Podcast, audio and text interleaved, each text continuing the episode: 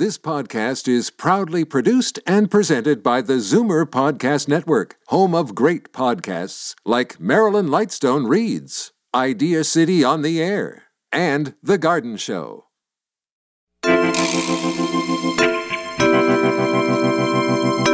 The other cannabinoids typically don't have the euphoria that T H C has, mainly because they work less effectively at the C B one receptor. C B D being a really good example, C B D being cannabidiol. And cannabidiol has other mechanisms, such as an effect on serotonin receptors when it comes to anxiety, but also is a very potent anti-inflammatory that works both on the C B two receptor but other mechanisms to decrease inflammation in the body.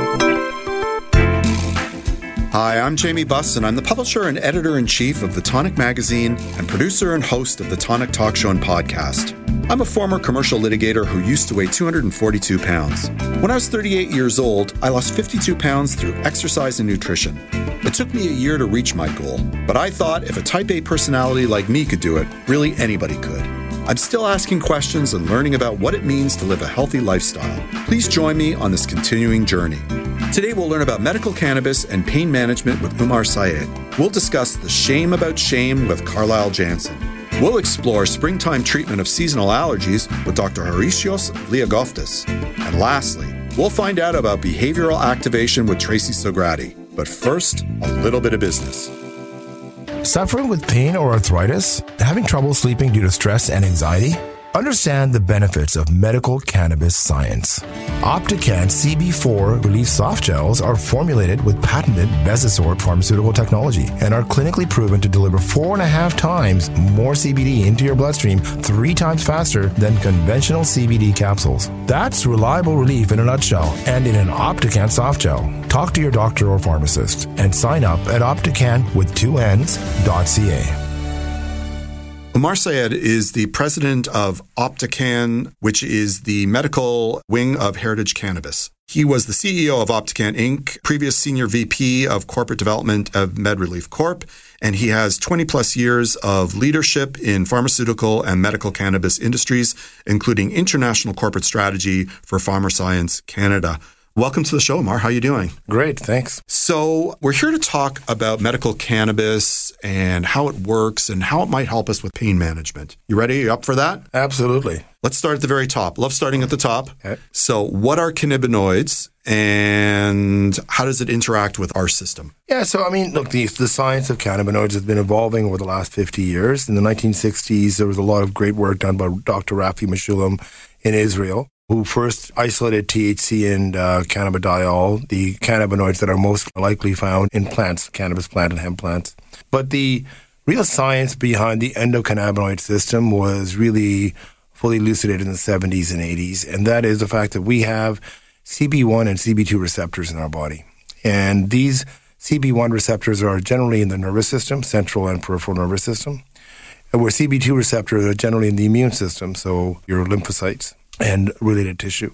So the cannabinoid system in our body has endogenous chemicals called cannabinoids, endogenous cannabinoids, such as two A G and anandamide, that work on these receptors.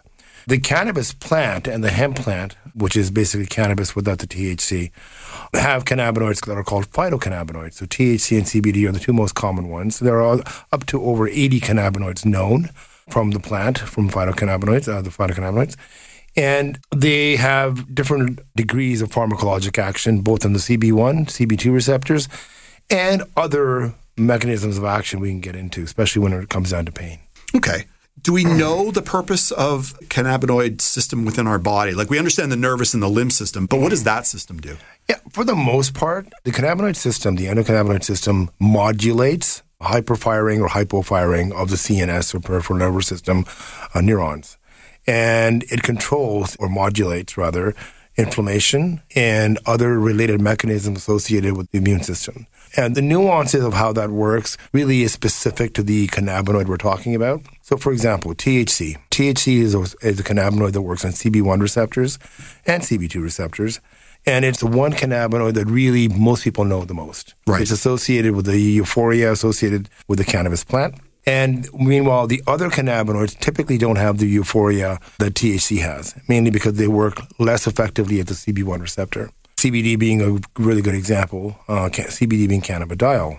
And cannabidiol has other mechanisms, such as an effect on serotonin receptors when it comes to anxiety, mm-hmm. but also is a very potent anti-inflammatory that works both on the C B two receptor but other mechanisms to decrease inflammation in the body. Wow. Okay. So let's focus on pain, because we're going to talk about pain today sure. exclusively, and maybe yeah. you'll you'll come back another day and we'll talk about the other sure. good things that the cannabinoids do. Mm-hmm. But like, how does it work within our pain receptor system? Like, how do they yeah. help? So T H C, the one cannabinoid that most people are familiar with, works very effectively at shutting down hyperfiring neurons via the C B one receptor.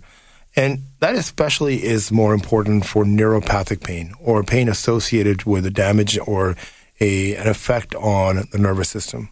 That is not the kind of pain most people feel, by the way. Right, yeah. The vast majority of people have pain associated with inflammation. Mm-hmm.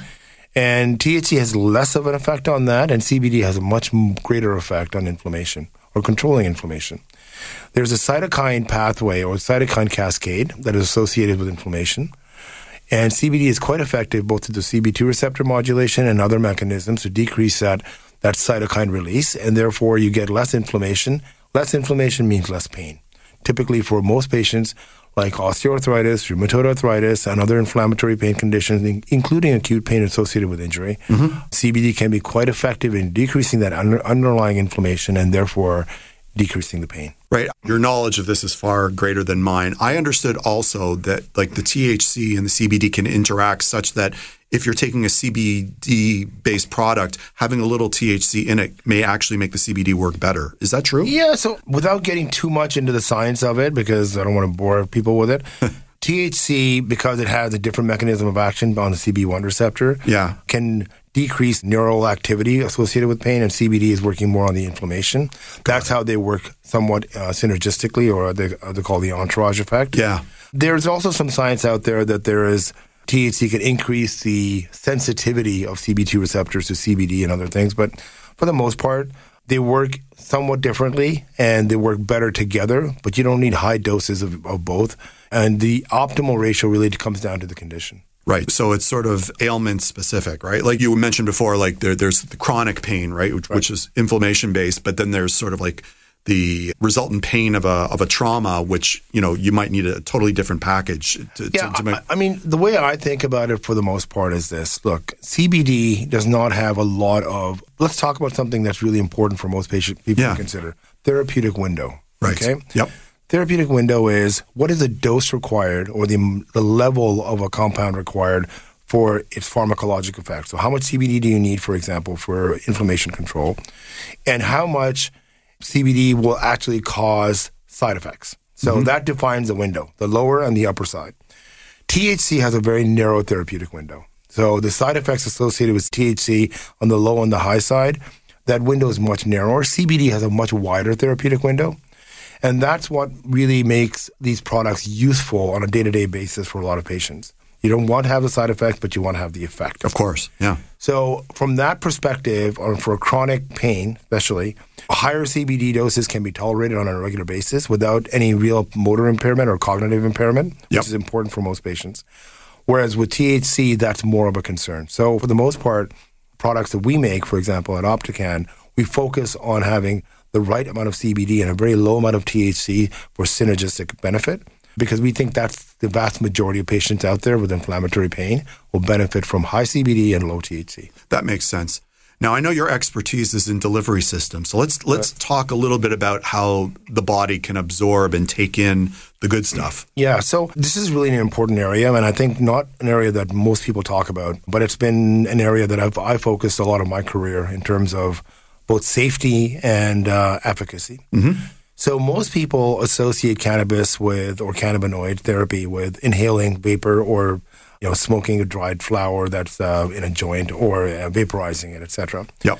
The reason is because that is the most efficient way to get cannabinoids into the body, through the lung. The lung has a huge surface area, and if you, when you inhale the vapor, you can get a very good absorption. eighty to ninety percent is absorbed actually, as, as much as through the lungs of the dose that you take in. The problem, of course, with inhaling uh, vapor is the stigma, number one, associated yeah. with it.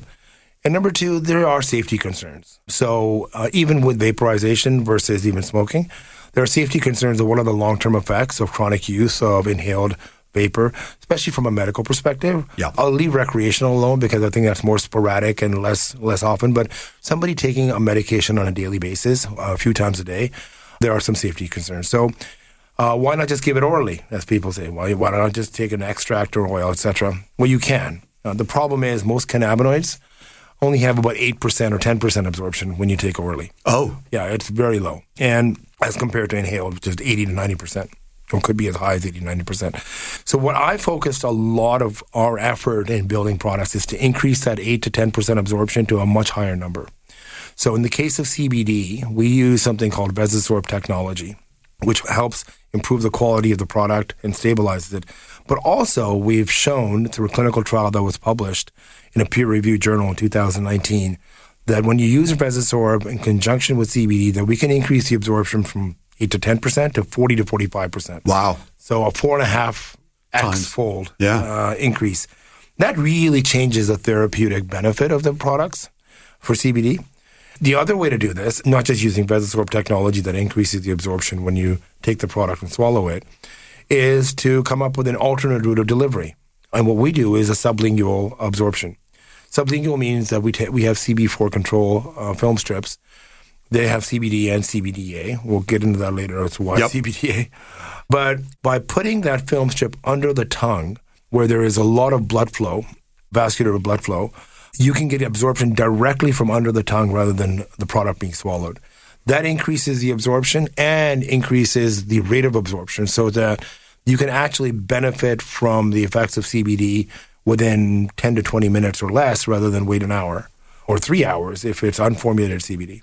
So both having good technology, Vesisorb, and then having an alternate route of delivery helps to increase the efficacy of C B D for controlling pain and other symptoms. Okay.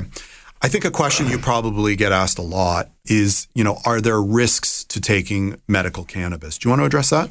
Yeah. So listen, I, there are risks associated with most pharmacologic therapy, and it's just a matter of degrees. So with T H C, uh, which again, most of our products at Opticann, we try to minimize the uh, T H C levels mm-hmm. for this reason. It's a therapeutic window issue, and the risks really are cognitive impairment and motor function impairment. So can you drive after you're taking a dose, after taking a dose? And I think, again, it's a matter of knowing how you react to T H C right. and minimizing your exposure, especially when you think you may have some impairment and that you don't want that impairment. T H C has been considered habit-forming, but it's not addictive in the sense opiates are. Mm-hmm. So that's the one good news when it comes to cannabinoids in general. Now, C B D, on the other hand, is not habit-forming. Right. It does not have motor impairment and does not have cognitive impairment. So C B D is a very different um, molecule and much more interesting from a therapeutic perspective because much many more people can benefit from it without any serious risk associated with it with regards to habit-forming, addiction, or motor impairment. So with the, with, with the habit-forming issues, has that been empirically tested or is that statistically and, and medically tested? Yeah, so T H C empirically, from an empiric uh, standpoint, does not have the physical addictive properties associated with alcohol, benzodiazepines, and opiates. Right. Okay? It does not. Mm-hmm. It does, however, can have a psychological dependence associated with it, right. which is very different. So puts it in a very different class in terms of being less harmful and the potential harm uh, reduction that you need with the other class of drugs does not apply nearly to the same degree uh, with cannabinoids, especially with uh, drugs that are not T H C. Right, and and that, to my mind, that's one of the key benefits of medical cannabis as opposed to the other options, right? Right. That's right. Are there others? There, well, the other benefits are chronic exposure does not lead to any major long-term side effects that we know of. High, very high doses of C B D, not the kind of doses that are in our products that we would ever recommend, can be related to uh, some sort of liver inflammation or called fatty liver. Uh, that was seen in children when we used the drug Epidiolex with very high doses of C B D for controlling seizures. But for most people with normal low doses that we recommend for inflammatory pain, that's really not that much of an issue. Okay, so I guess the bottom line is if, if I'm taking a cannabinoid product that includes T H C, I'm probably not going to get high, right? And certainly not at the levels that, that you're, you're in your products, right? Not, not in the levels that we typically have in C B four relief, our capsules. We only put zero point seven five milligrams of T H C. Like, it's less than a milligram. Some people are lightweights. Yeah, well, I know. And with our with Vesisorb technology, that zero point seven five behaves like three milligrams of T H C. Oh, okay. So what we always say to people is try the product at home in the evening where you have a control setting to know what your real response will be to T H C. But again, we have a C B D, uh, we have a product C B four Relief coming out without T H C as well. Oh, for anybody, okay. For anybody who may have some symptoms that uh, that limit the utility of our products, we remove the T H C altogether because, you know, you can get really good anti-inflammatory effect and chronic pain relief from that type of product. And one thing I'll add there is that, you know, people who are taking N SAIDs or Tylenol, Advil, et cetera, for, for maintaining chronic pain or controlling chronic pain, they typically will then, if that's not working, will go to opiates or put, or potentially biologic drugs, for, especially for rheumatoid arthritis. Where we see C B four relief and, and C B D products really being effective are in conjunction with the N SAIDs because they're safe to use. They don't cause G I side effects or any problems like that. And if you use them in conjunction with the therapy that you already are on, that can greatly benefit in reducing the dose of N SAIDs and possibly delaying or even reducing the opiate dose or eliminating the need for an opiate to c- control your chronic pain. So that's where I think it's really important as an as an additive therapy to help decrease the effects or increase the effects of other products and decrease the dosages or eliminate the need for opiates. Fantastic. Thanks for coming on the show today. Thank you. It was a real pleasure. That was Umar Sayed. You can learn more about his work by visiting opticann dot c a. We have to take a short break, but when we return, we'll discuss shame with Carlyle Jansen on The Tonic. The Tonic is brought to you by Purely Natural. Their Liquid Greens Chlorophyll is the only line of soluble, grit-free, and great-tasting greens on the market. Liquid greens can easily be mixed with your favorite drink to provide a sustained natural boost of energy to help you get through your day. There's unflavored, which is great with orange juice. The mint flavor is cool and refreshing. Dark chocolate has all the health benefits of a salad, but with a great chocolate taste. And for that extra detox boost, try activated charcoal and mint. Enjoy the energy, enjoy the detox, enjoy the great taste. Purely Natural Liquid Greens.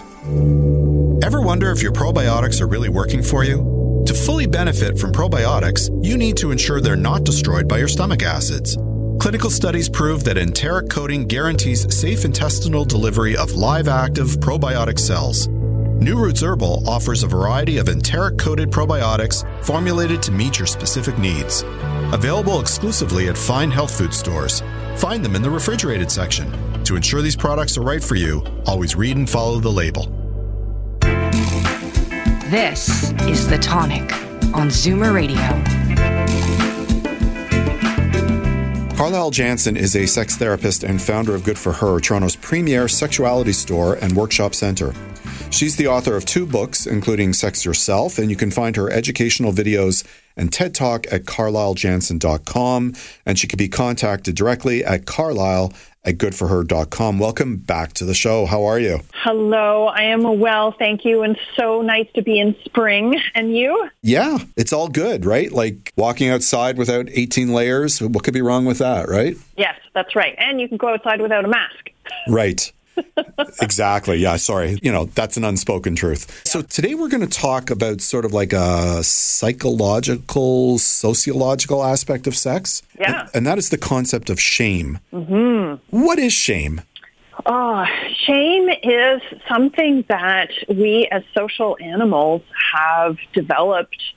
Really, it's a way for support, love, and it was a way of survival. If you look evolutionarily at our histories, it was really, we had to have cultural norms, values, rules to make sure that everybody got along so that we developed these ideas of respect, of truthfulness, helping each other. And so we experience shame when we don't do those things. And it helps us to make sure that we're all in harmony as most, much as possible. Uh, because those who didn't follow the rules would be banished out of the community. And, you know, in the era where you couldn't go to a grocery store, you know, you would die, right? You, there yeah. were animals that would kill you, all of those kinds of things. So you needed community. So shame was sort of something that we believe are, as humans, we developed to make sure that we all got along, we all followed rules, and we were all safe together. We supported each other.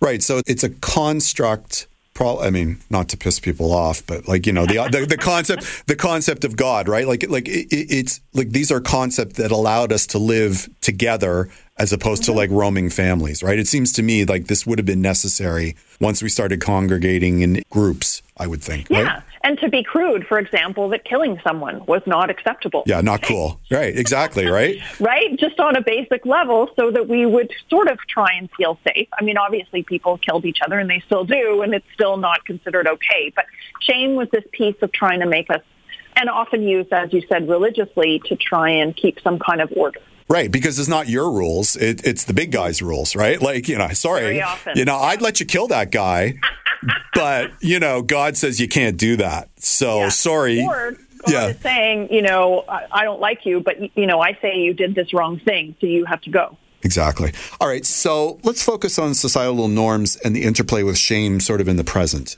Yeah. So, you know, sometimes what happens is these normalized standards are, are really narrow. And that what is determined as healthy, as good, as best for the community actually exclude a lot of people. And so what happens is that we have these ideas that thin people are the only ones who are healthy and good, and that fat people deserve to not be respected, that heterosexual orientation is really the only option or the best way to go, that gender is male and female, and to be male you have to look like this and act this way and not have emotions and have hard erections all the time, and for female you need to dress in skirts and have long hair and be demure and all those kinds of things. So, you know, we can go on about people with disabilities. Trans people are not considered okay or normal. And so we have learned to absorb these norms, and then we feel shame because we think there's something wrong with us. And we've been told this through the media, through sometimes our parents or families, friends, comments from strangers, that if we're fat, if we're in a homosexual relationship, if we are trans or we don't conform to gender standards, whatever it happens to be, that there's something wrong with us. And so we're shunned in the same way that our, we traditionally were. But in this instance, it's more shunned on a on a sort of social acceptance level. And so we internalize that shame, right? And yeah. we, we take it in and we start to feel badly about ourselves because all the messages we're getting is that there's something wrong with us, that we're not sexy, that we're not healthy, that we're not beautiful, that we're not worthy of love, because we don't fit with some really narrow view of what, you know, is on a G Q or a Vogue magazine. Yeah, and those messages are unrelenting, right? Like, oh, completely. Right, particularly in the age of like limitless media, right? Like, yes. So I, I would think it's it's it's made even worse. Okay, so that's sort of like the normative mm-hmm. theory within the community, but I think on a on a micro level, shame also obviously plays in the context of sex and pleasure, right? Oh, completely. I mean, and it's it's really strong there. You know, again, about who's sexy, but also what sex is supposed to look like. And so you end up with, you know, penises are supposed to be big, and they're supposed to, you know, maintain erections for long periods of time. Breasts are supposed to be large. Vulva lips are supposed to be small.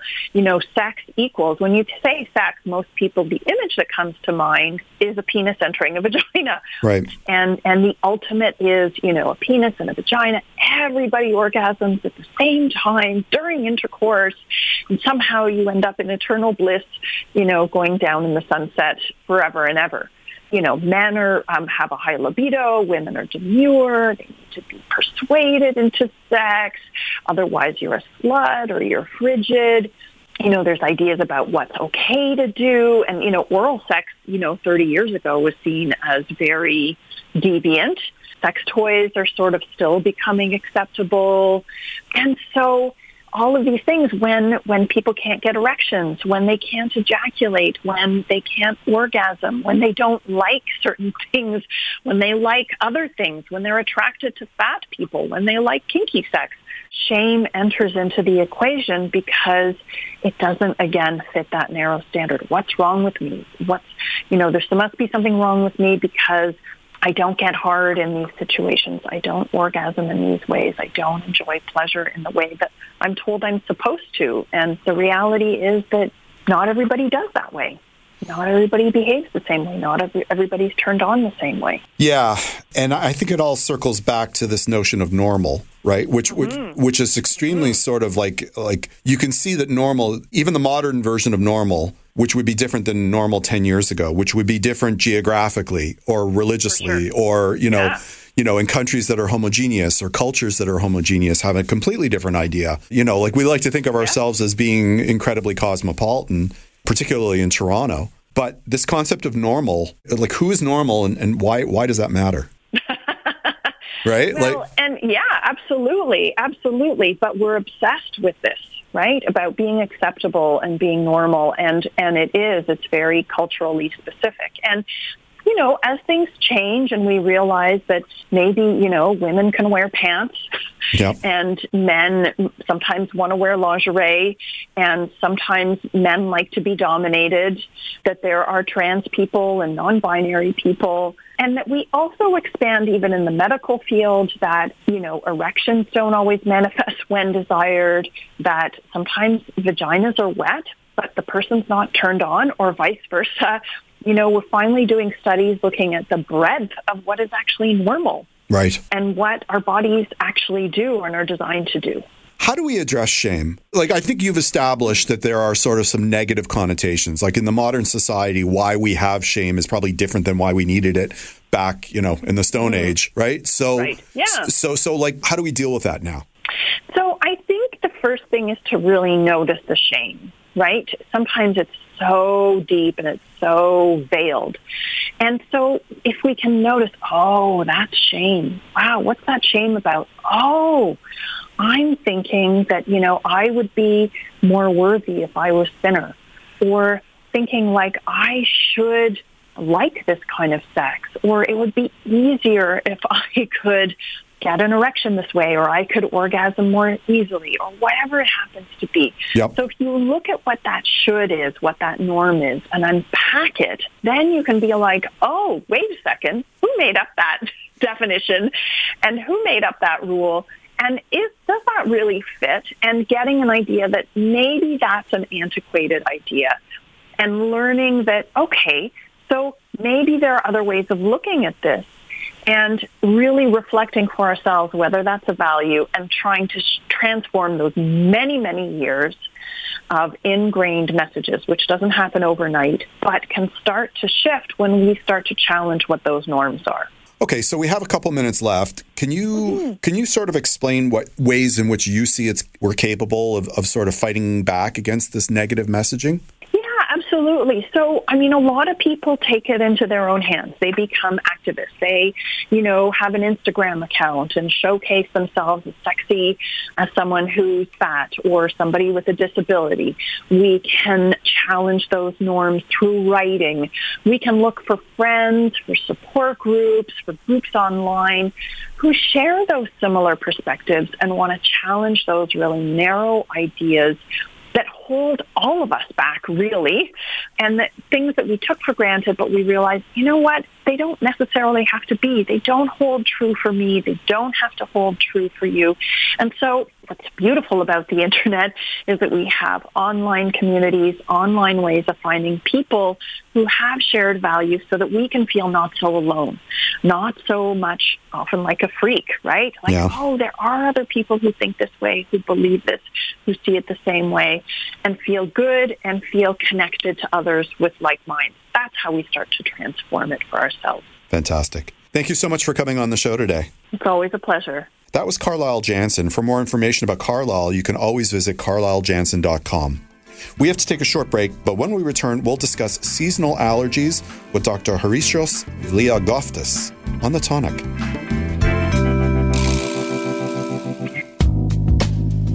I'd like to give a shout out to our new sponsor, Omega Alpha. This company is one hundred percent Canadian owned. Their team consists of allopathic and naturopathic doctors, nutritionists, researchers, and other scientific professionals, all led by their C E O, Doctor Gordon Chang. Formulations are created on their forty thousand square foot facility located in Toronto. Omega Alpha uses only the highest quality ingredients to manufacture the most efficacious yet price-friendly nutraceuticals. For more information about Omega Alpha, visit omega alpha inc dot com. The Tonic is brought to you by Purely Natural. Their Liquid Greens Chlorophyll is the only line of soluble, grit-free, and great-tasting greens on the market. Liquid greens can easily be mixed with your favorite drink to provide a sustained natural boost of energy to help you get through your day. There's unflavored, which is great with orange juice. The mint flavor is cool and refreshing. Dark chocolate has all the health benefits of a salad, but with a great chocolate taste. And for that extra detox boost, try activated charcoal and mint.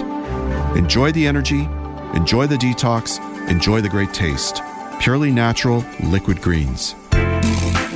You're listening to The Tonic on Zoomer Radio. Doctor Harisios Liagoftis is a professor of medicine at the University of Alberta and holds the G S K C I H R Chair in Airway Inflammation. He's an allergist working with the University of Alberta Hospital and a clinician scientist with research interests in the regulation of allergic airway inflammation and in mucosal vaccination. The doctor has published over seventy-five original peer-reviewed publications in this research area.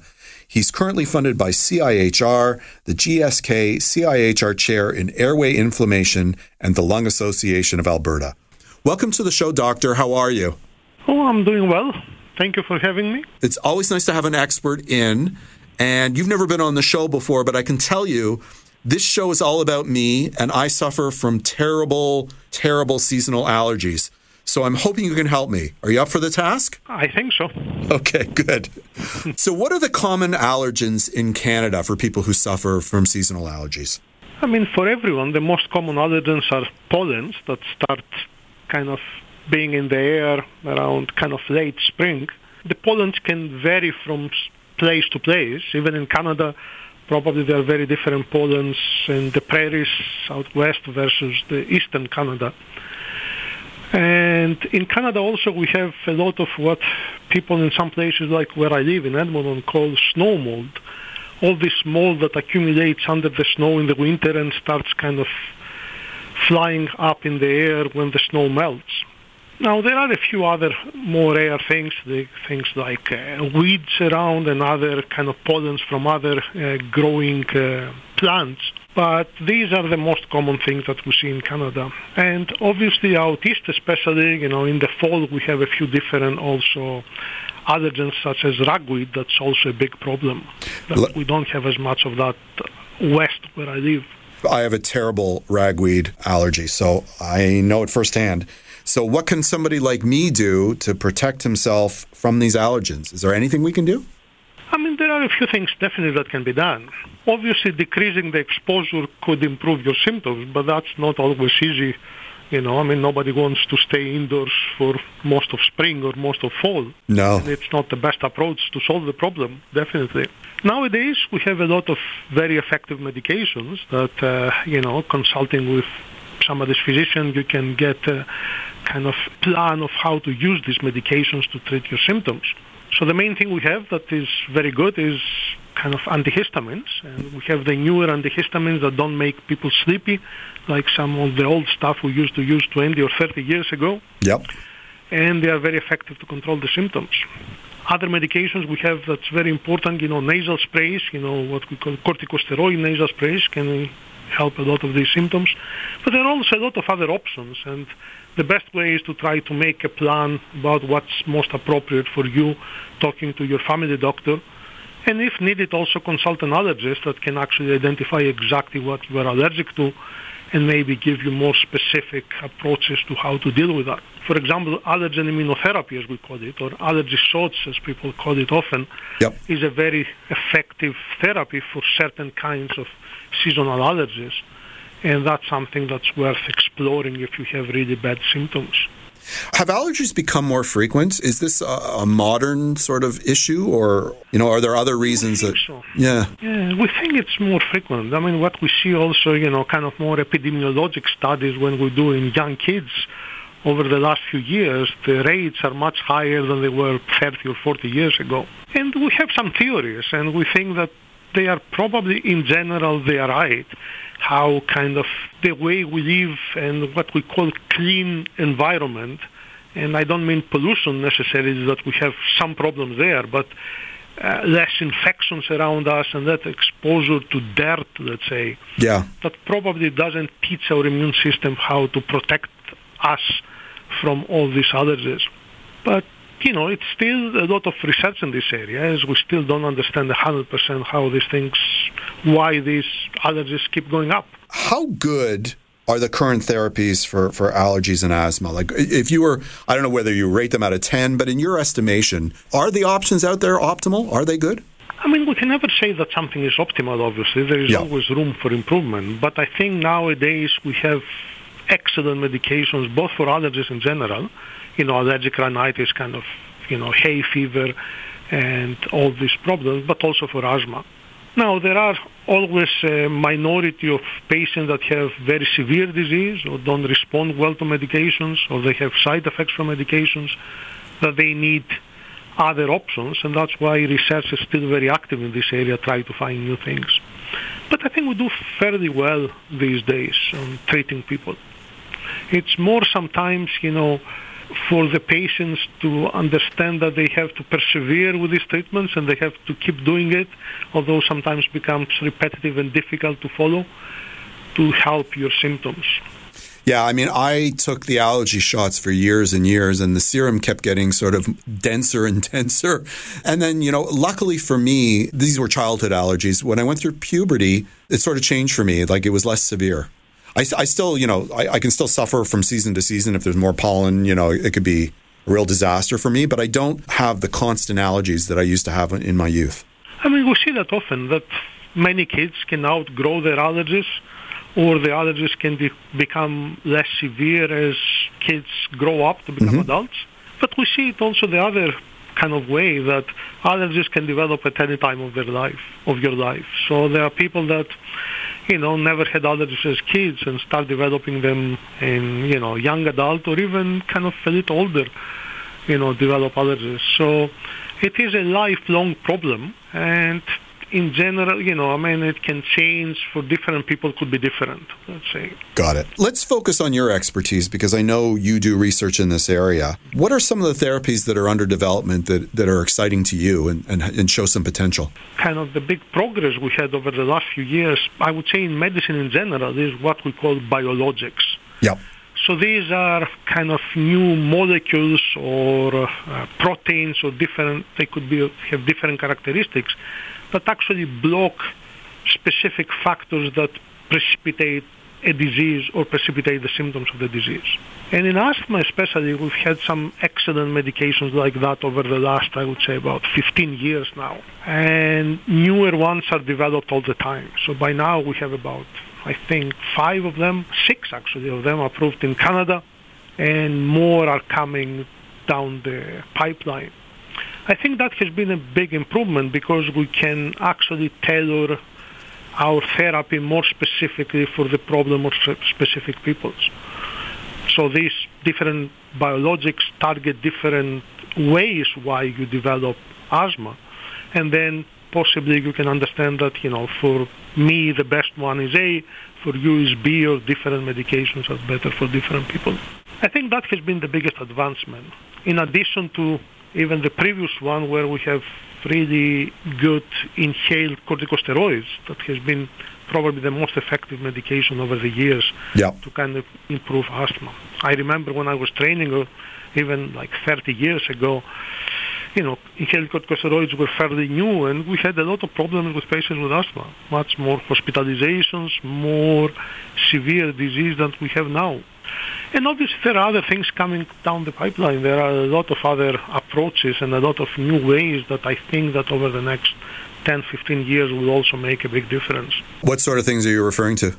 So, you know, it, the main thing obviously is different targets that we have for different proteins that we kind of inhibit, but also kind of completely different approaches in kind of preventing disease, what we yep. can maybe do to so people do not develop disease down the road. That would be obviously the best way, although it's not always easy. Or even different targets, like, you know, for example, what we do, that it's a kind of different protein that we think that if you target it early on, you might prevent the development of allergy and asthma, and what a lot of other people do like that. Or very different biologics, where we can actually take advantage of the way our immune system work and activate the immune system to fight this disease. And these are also some very exciting way on that, getting cells out of the immune system, change them and activating them, and then use these cells to treat the disease. Does this pertain at all to the diagnostic side? Is that what you're referring to, or, or is that something else? No, the diagnostic is another part, actually, of this whole thing. The diagnostic side is also very important. And mostly, you know, understanding exactly the reason that somebody develops asthma can help us tailor, as I said, specific therapies for somebody with asthma, and allergies the same thing. Or also understanding early on how severe the disease might become down the road. Mm-hmm. So there are a lot of options also in diagnostic areas, and you know, to actually find what we call biomarkers, or find a specific characteristic that we can measure easily, and then we can tell somebody your asthma would get worse down the road, you have to be more careful, your asthma will respond to this medication or to that medication. Fantastic. Well, thank you so much for coming on the show today. So, oh, thank you for the opportunity to talk about these things. I think it's an important problem, you know, and it's... And, you know, I would just say again, you know, people have to talk to their doctors and try to control the allergies. We have very good ways of doing that these days. Fantastic. That was Doctor Harisios Liagoftis. We have to take a short break, but when we return, we'll discuss behavioral activation with Tracy Sagrati on The Tonic. The Big Carrot is a worker-owned natural food market that's been committed to local, organic, non-G M O, and sustainable food systems since nineteen eighty-three. They're a one-stop shop offering produce, grocery, bulk, body care, and holistic dispensary. The juice and smoothie bars and kitchens serve up hundreds of healthy dishes and drinks daily. Building community is at the core of their vision, which they deliver through education, outreach, and giving. They want everyone to share in the goodness they offer. Visit their website for more information at the big carrot dot c a. Ever wonder if your probiotics are really working for you? To fully benefit from probiotics, you need to ensure they're not destroyed by your stomach acids. Clinical studies prove that enteric coating guarantees safe intestinal delivery of live active probiotic cells. New Roots Herbal offers a variety of enteric-coated probiotics formulated to meet your specific needs. Available exclusively at fine health food stores. Find them in the refrigerated section. To ensure these products are right for you, always read and follow the label. This is The Tonic on Zoomer Radio. Tracy Sagrati has an eclectic background in molecular biology, psychology, and nursing. She practices psychotherapy and yoga therapy and has over twenty years of experience in leading classes, workshops, and events. She believes that the tools of mindfulness pave the way for a deeply meaningful life at any stage, and you can find her at sagrati yoga dot com. Sagrati Yoga on Facebook or at Tracy Sagrati on Instagram. Welcome back to the show, my good friend. How are you? I'm awesome. I always want to yell woohoo when you get to the end of my bio. Yeah. Well, yeah, that's me. Damn. You got it all. You got it going on.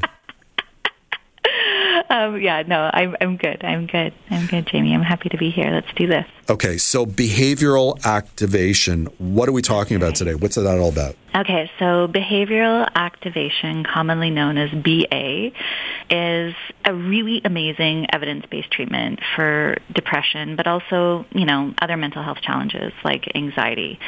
And it's really based on this idea that uh, your thoughts, your feelings, your behavior, so just all the stuff that you do, the urges you get from your thoughts and feelings, and then the environment around you or, or the situation that you're in are all interconnected in this kind of cycle, right? Mm-hmm. Yep.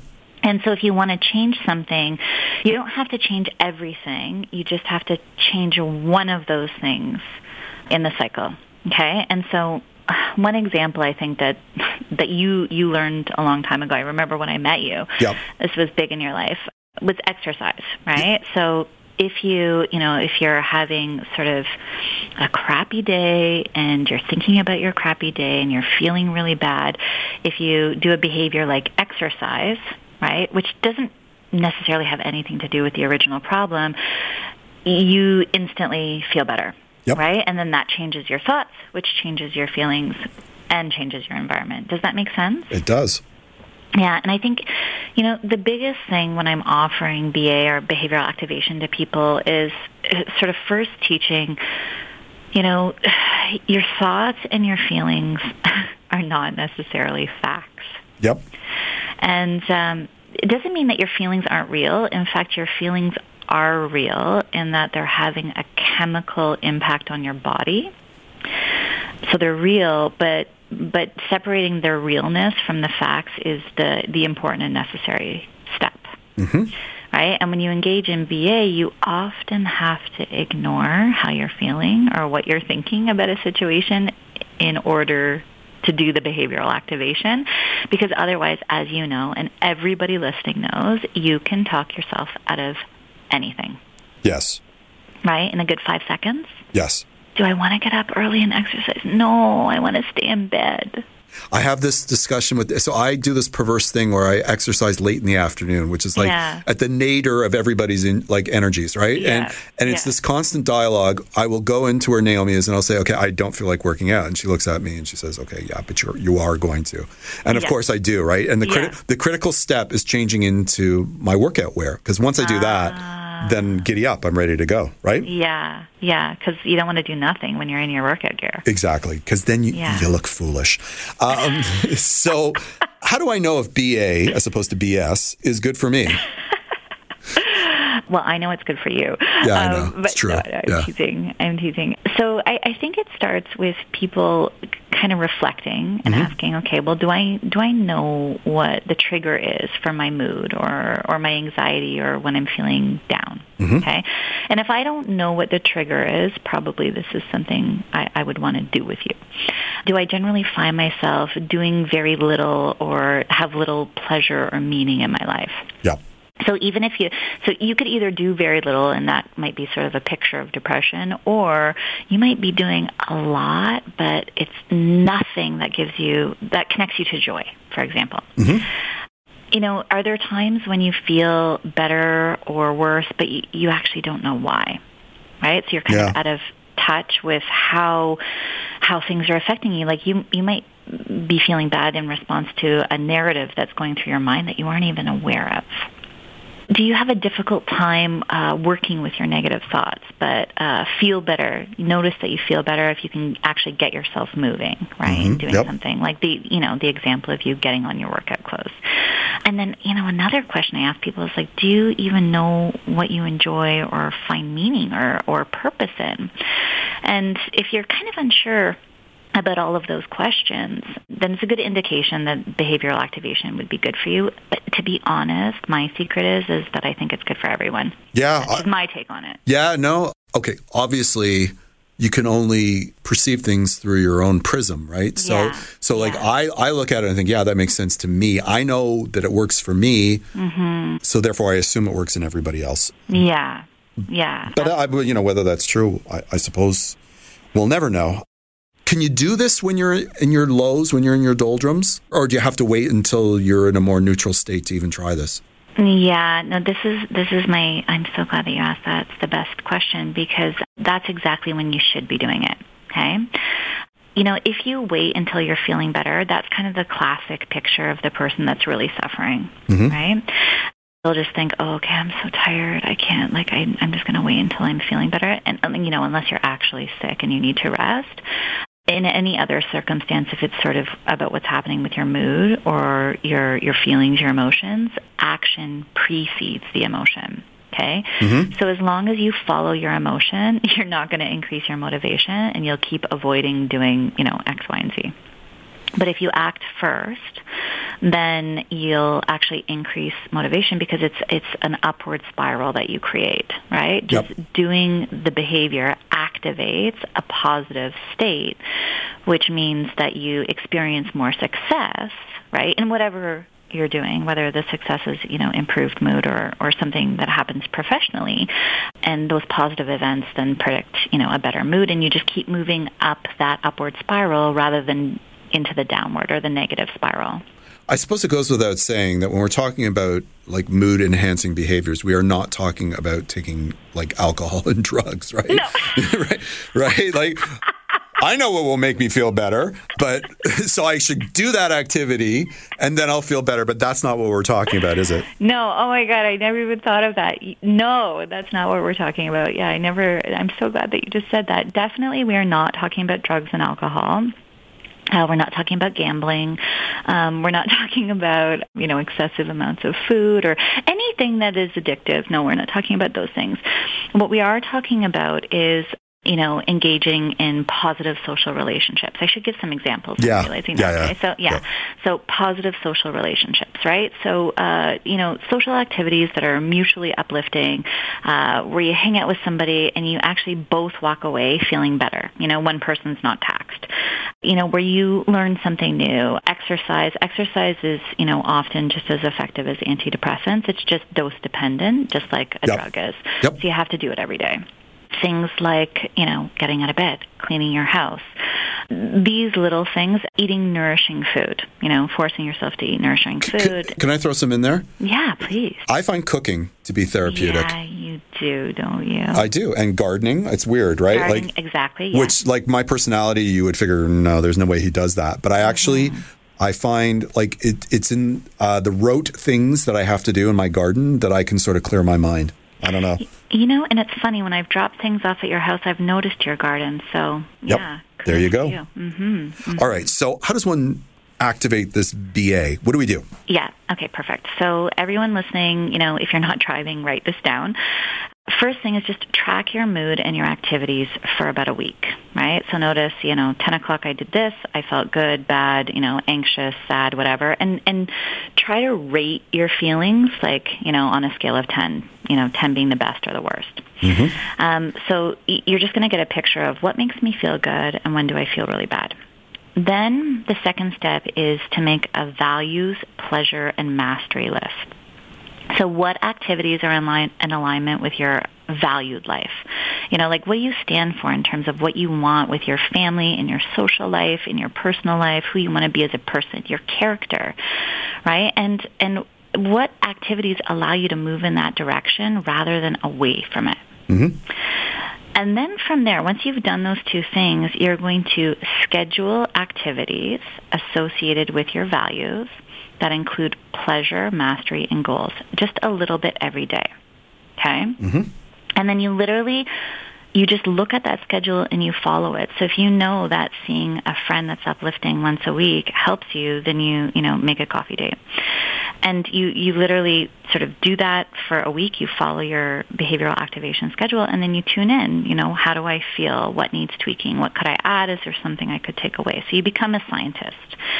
And, um, you know, what I say to people is it, you have to understand that there's always a choice point in your behavior when you're about to do something where you decide, okay, what is going to move me towards, you know, my valued, purposeful life, and what choice is going to move me away. And once you can develop the skill of assessing those things, you'll see that you'll make more and more decisions in the direction of your valued life.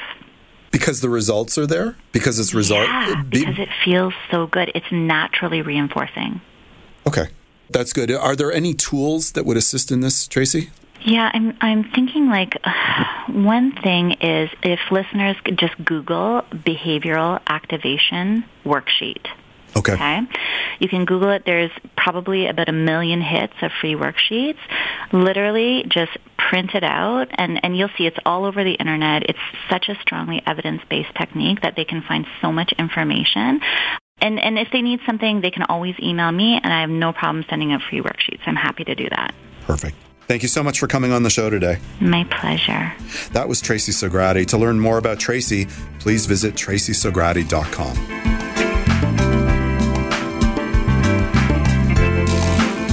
Thanks to all my wonderful guests, Umar Sayed, Carlyle Jansen, Doctor Harisios Liagoftis, and Tracy Sagrati.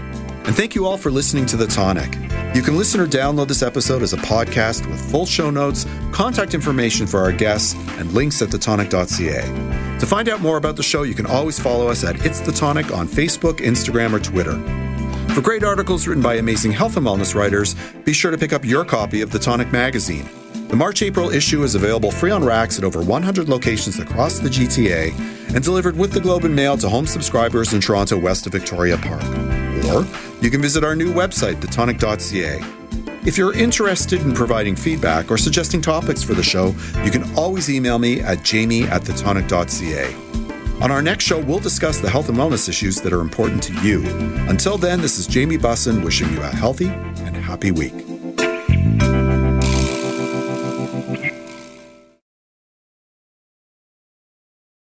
This podcast is proudly produced and presented by the Zoomer Podcast Network, home of great podcasts like Marilyn Lightstone Reads, Idea City on the Air, and The Garden Show.